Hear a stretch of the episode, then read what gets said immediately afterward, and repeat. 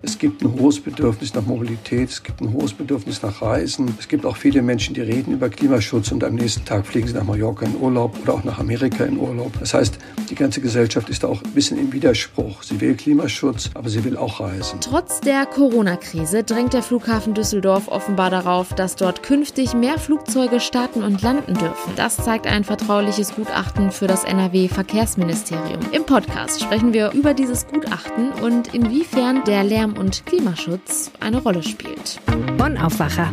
News aus Bonn und der Region, NRW und dem Rest der Welt. Heute ist Dienstag, der 3. August. Ich bin Julia Marchese und ich freue mich, dass ihr zuhört. Wenn ihr künftig keine Folge des Aufwacher Podcasts mehr verpassen wollt, dann abonniert uns gerne kostenlos auf eurer liebsten Podcast-App und bleibt mit dem Aufwacher immer up to date. Und jetzt starten wir mit einem kurzen Nachrichtenüberblick aus Bonn und der Region.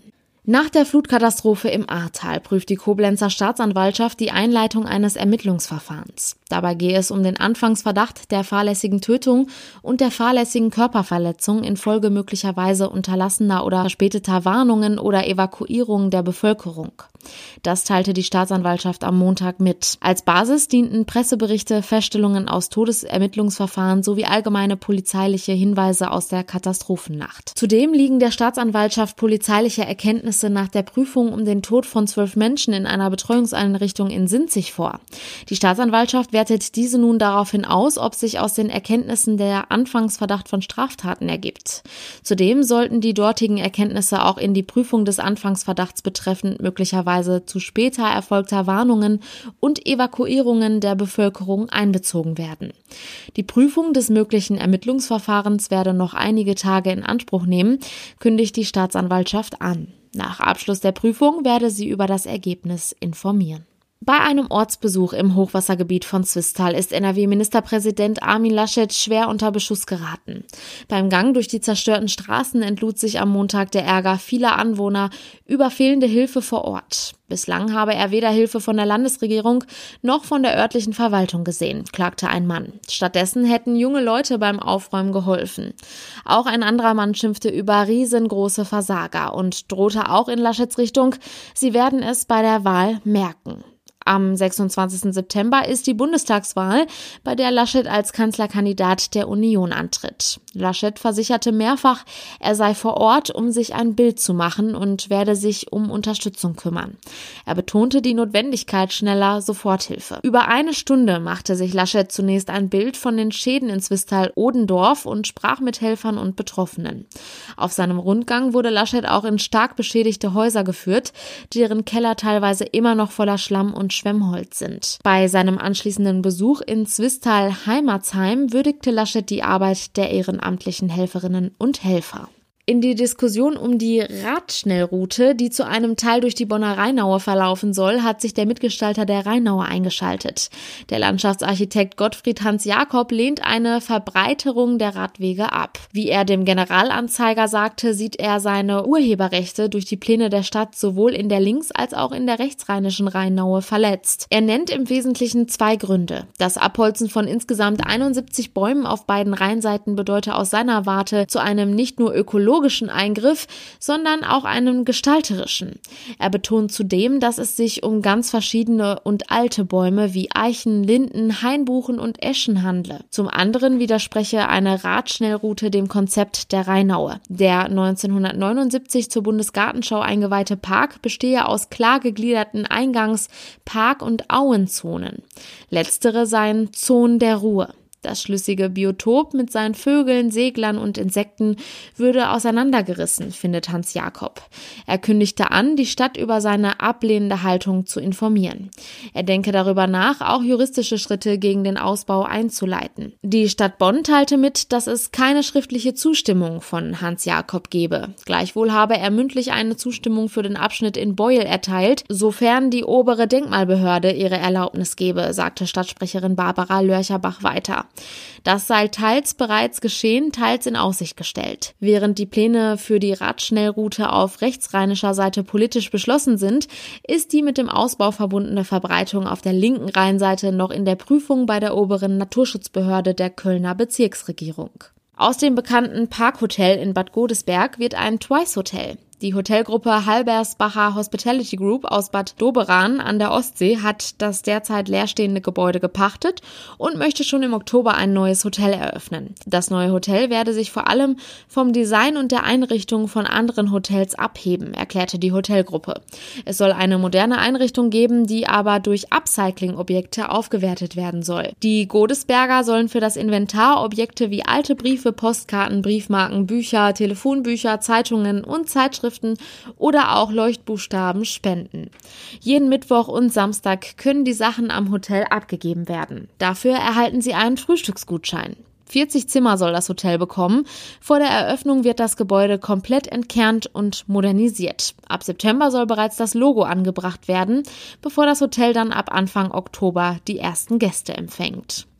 Leere Flughafenterminals, geschlossene Flugschalter, Piloten, die ihren Job verloren haben. Das war wegen Corona ganz schön lange die Lage der Luftfahrtbranche.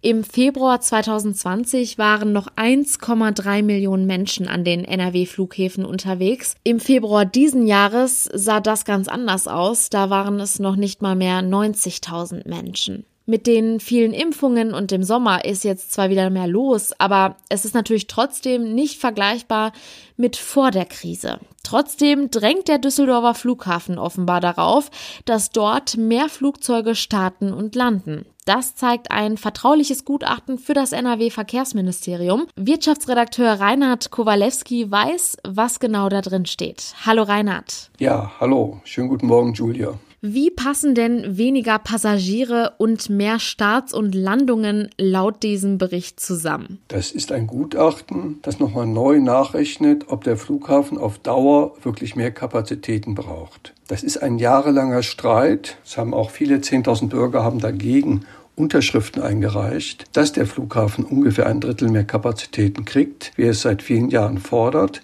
Jetzt wurde eben geprüft, wie geht es aufwärts nach der Corona-Krise. Ich muss sagen, zum Teil überzeugt mich das. Es hat schon eine gewisse Logik. Die Menschen fahren ja gerne in Urlaub. Die Leute besuchen gerne ihre Geschäftspartner im Ausland. Sie besuchen die Verwandtschaft in Osteuropa oder in Südeuropa oder auch in anderen Ländern. Das heißt, die Vorstellung, nur weil die Corona-Krise war, gibt es kein Wachstum mehr im Luftverkehr, ist natürlich Quatsch. Darum hat der Flughafen im Prinzip wahrscheinlich recht. Der, die Nachfrage nach sehr vielen Flugtickets wird wieder kommen. Die Corona-Pandemie hat ja jetzt nicht nur dazu geführt, dass es Einreisebeschränkungen gab, sondern wir haben ja auch gelernt, wie viel zum Beispiel auch jetzt im Homeoffice möglich ist. Das heißt, Dienstreisen könnten ja jetzt langfristig auch weniger werden. Inwiefern wird denn jetzt so eine Entwicklung in diesem Bericht berücksichtigt? Also da wird anscheinend davon ausgegangen, dass Geschäftsreisen nur um sieben Prozent runtergehen. Es wird sogar diese sagen wir, etwas schräge Rechnung aufgemacht. Naja, jetzt gibt's immer mehr Videokonferenzen. Dadurch können die Menschen im Rheinland ja dann die Chinesen noch viel besser kennenlernen. Also ich vereinfache das jetzt ein bisschen. Und dann gibt's am Ende noch mehr Geschäftsreisen, weil die Leute ja zuerst sich über Videokonferenzen kennenlernen. Ich will das jetzt nicht als völlig verrückt darstellen, aber da hat man schon das Gefühl, das ist ein bisschen einseitig interpretiert. Ich spreche hier in der Region mit Henkel, mit Telekom, mit Deutscher Post. Die sagen alle intern, wir machen weniger Dienstreisen, wir machen deutlich weniger Dienstreisen, weil wir einfach viel mehr über Videokonferenzen machen können. Darum glaube ich, dass sie den Rückgang der Geschäftsreisen doch etwas unterschätzen. Wenn wir übers Fliegen sprechen, dann gibt es natürlich einen weiteren wichtigen Aspekt und zwar den Klimaschutz. Wir haben ja auch gerade nur noch ein paar Wochen bis zur nächsten Bundestagswahl. Müsste das nicht auch berücksichtigt werden? Also die Studie sagt zu Recht, die Menschen wollen in Urlaub fahren. Das stimmt. Aber wir haben auch eine heftige Klimaschutzdebatte, auch jetzt mit den Katastrophen, mit den Fluten. Und da glaube ich auch, dass die Studie da das sehr vorsichtig einschätzt. Also, also sie geht an sich davon aus, dass die Leute alle wieder in Urlaub fliegen, dass sich da fast nichts ändert. Ähm, sie geht zwar davon aus, dass die Preise nicht mehr so stark runtergehen wie in den letzten Jahren, aber ob vielleicht die Klimaschutzpolitik dazu führt, dass Flüge deutlich teurer werden. Das wird nicht ernsthaft diskutiert. Also das ist meiner Meinung nach eine Schwäche, obwohl die Studie schon recht hat. Es gibt ein hohes Bedürfnis nach Mobilität, es gibt ein hohes Bedürfnis nach Reisen. Ähm, es gibt auch viele Menschen, die reden über Klimaschutz und am nächsten Tag fliegen sie nach Mallorca in Urlaub oder auch nach Amerika in Urlaub. Das heißt, die ganze Gesellschaft ist auch ein bisschen im Widerspruch. Sie will Klimaschutz, aber sie will auch reisen. Der Flughafen Düsseldorf ist für viele Menschen ein sehr emotionales Thema. Denn seit Jahren wird gegen den Fluglärm gekämpft und so ein Gutachten wird ja jetzt vermutlich auch einige Menschen ganz schön ärgern, oder? Ja, es gab ja rund 40.000 Unterschriften gegen die Kapazitätserweiterung vor einigen Jahren. Ich glaube, die Politik hätte darüber hinweggehen können, aber ich glaube, die neue Klimaschutzdebatte wird dazu führen, dass dieser Antrag nicht komplett genehmigt wird. Also das kann ich mir an sich nicht vorstellen. Ich vermute, es gibt irgendeinen Kompromiss, aber der aktuelle Verkehrsminister Hendrik Wüst, der hat ja eine sehr hohe Chance, dass er Nachfolger von Armin Laschet als Ministerpräsident wird. Dann haben wir nächstes Jahr im Mai Landtagswahl in NRW und es spricht sehr viel dafür, dass er danach auf die Stimmen der Grünen angewiesen ist, um neu gewählt zu werden im Landtag. Was bedeutet das? Ich glaube, man wird so eine kleine Genehmigung machen, aber keine große. Also irgendein Kompromiss in der Mitte. Also sprich, man will die Grünen und auch die Lärmschutzinitiativen nicht zu sehr vom Kopf stoßen. Aber wenn Herr Wüst jetzt nicht vor der Landtagswahl entscheidet, droht ihm natürlich, dass die Grünen bevor es überhaupt Verhandlungen gibt, sagen, ja, also Flughafenerweiterung gibt es schon mal gar nicht. Und jetzt gibt es dieses Gutachten. Kannst du zum Schluss einmal erklären, wie wichtig das ist? Ja, das Gutachten ist wichtig, weil wir ein formales Verfahren haben, wo die Landesregierung nach Recht und Gesetz entscheiden muss, ob der Flughafen, der eine Genehmigung hat für den Betrieb seines, sagen wir, des Flughafens. Und wenn der jetzt gut begründet, warum er mehr Kapazitäten braucht, dann muss das Land sehr gute Argumente haben, um das abzulehnen. Ich glaube allerdings, der Klimaschutz ist da nicht ganz von Hand zu weisen als Argument auch weil das Bundesverfassungsgericht dem Klimaschutz jetzt Verfassungsrang gegeben hat. Das heißt, das ist ein sehr schwieriges Abwägen. Aber der Flughafen war sehr gut beraten, da so ein Gutachten zu machen. Und wie gesagt, das sind schon schlüssige Überlegungen. Also die Menschen fahren gerne in Urlaub. Jeder von uns weiß das. Die Leute fahren gerne nach London, sie fahren gerne nach Paris, sie fahren gerne nach Rom. Das ist also nicht so, als ob die gesamte Bevölkerung von NRW sich Tag und Nacht nur Gedanken darüber macht, wie sie das Klima schützt. Die Leute wollen auch gut leben und darum stimmt es natürlich, dass es im Prinzip einen relativ hohen Bedarf gibt nach Flugbewegungen. Und ob dieser Bedarf nun mit mehr Kapazität auf dem Düsseldorfer Flughafen gedeckt wird, darüber halten wir euch auf RP Online natürlich auf dem Laufenden. Vielen Dank für den Einblick in das Gutachten Reinhard Kowalewski. Ja, sehr gerne. Wisst ihr auf Anhieb eure Blutgruppe? Ich ehrlicherweise nicht. Und dabei kann die Blutgruppe in bestimmten Fällen ziemlich wichtig werden. Und deswegen sprechen wir heute auch übers Blutspenden. Rund 80 Prozent der Deutschen sind im Laufe ihres Lebens mal auf Blutkonserven angewiesen. Meine Kollegin Lilly Stegner hat eine junge Frau in Mönchengladbach besucht, der Blutkonserven das Leben gerettet haben. Hallo Lilly. Hallo. Wir springen für die Story erstmal ins Jahr 2018. Katharina Schark bekommt im Juni ein Kind und zuerst sieht alles ganz normal aus. Aber was ist dann passiert? Genau, erstmal war alles normal. Es war ein geplanter Kaiserschnitt und als die kleine Emily dann auf der Welt war, durfte Katharina Schark auch bald mit ihr nach Hause. Und erst zehn Tage nach der Geburt haben sich dann Komplikationen eingestellt. Also sie hat Schmerzen im Bauchbereich bekommen und ist dann irgendwann wieder ins Krankenhaus, wo dann festgestellt wurde, dass sie innerlich geblutet hat. Und dann waren eben eine OP und auch eine Transfusion nötig. Und sie hat mir erzählt, sie ist um drei Uhr nachts dann notfallmäßig in den OP geschoben worden und ist morgens um 10 Uhr auf der Intensivstation aufgewacht und wusste erstmal gar nicht so richtig, was in der Zwischenzeit passiert war. Und für die Transfusion braucht Katharina Schark ganz viel Blut. Das Problem, sie hat die seltene Blutgruppe null negativ und so viel von diesem Blut hatten die Ärzte erstmal gar nicht. Lilly, du hast für deine Recherchen mit dem Pressesprecher Sprecher des DRK Blutspendendienstes West gesprochen, Stefan Küpper. Der bezeichnet diese Blutgruppe als Fluch und Segen gleichermaßen. Was meint er damit?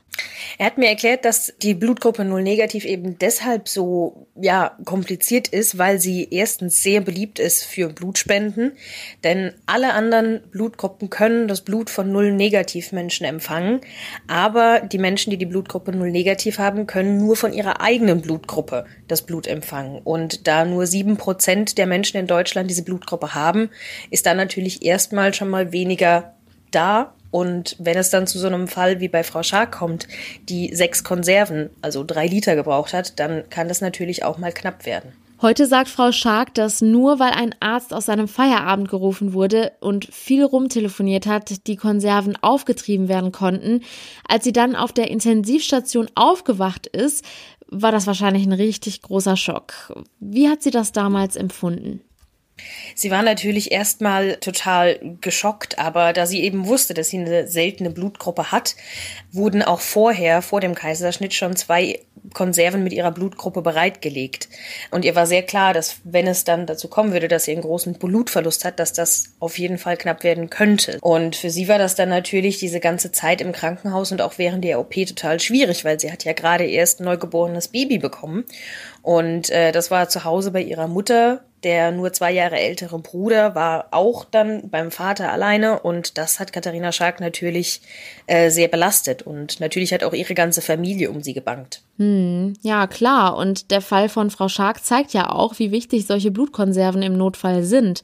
Und sie werden auch aktuell wieder besonders gebraucht. Warum sind die denn jetzt gerade so knapp? Herr Küpper hat mir erklärt, dass das grundsätzlich in den Sommerferien ein Problem ist. Wenn die Menschen mehr unterwegs sind, im Urlaub oder auch mehr draußen unterwegs, dann fehlt vielen einfach die Zeit oder auch das dran denken, dass man zum Blutspenden gehen könnte. Überraschender oder für mich überraschenderweise hat er erzählt, dass während der Corona-Lockdowns gar nicht so sehr eine Knappheit geherrscht hat. Aber als dann die Corona-Beschränkungen aufgehoben wurden, meinte er, wurde es dann recht knapp, weil Leute eben wieder mehr unterwegs waren und eher weniger zum Blutspenden gekommen sind. Und auch die Flutkatastrophe in NRW und Rheinland-Pfalz hat eben dazu geführt, dass auch da wieder weniger Menschen spenden gehen konnten. Es war ein höherer Bedarf da. Deshalb gab es auch vergangene Woche einen Appell von Gesundheitsminister Jens Spahn, dass man eben wieder verstärkt Blutspenden gehen sollte, weil die Blutbanken wirklich leer sind. Wegen der Sommerferien, dem Ende der Corona-Beschränkungen und der Flutkatastrophe sind die Blutbanken gerade also akut leer. Wo könnte ich persönlich denn dann jetzt spenden? Man kann Blut spenden, zum Beispiel in Unikliniken, aber auch beim Roten Kreuz. Die veranstalten in ganz vielen großen und auch kleinen Städten regelmäßig Termine, wo man zum Blutspenden kommen darf.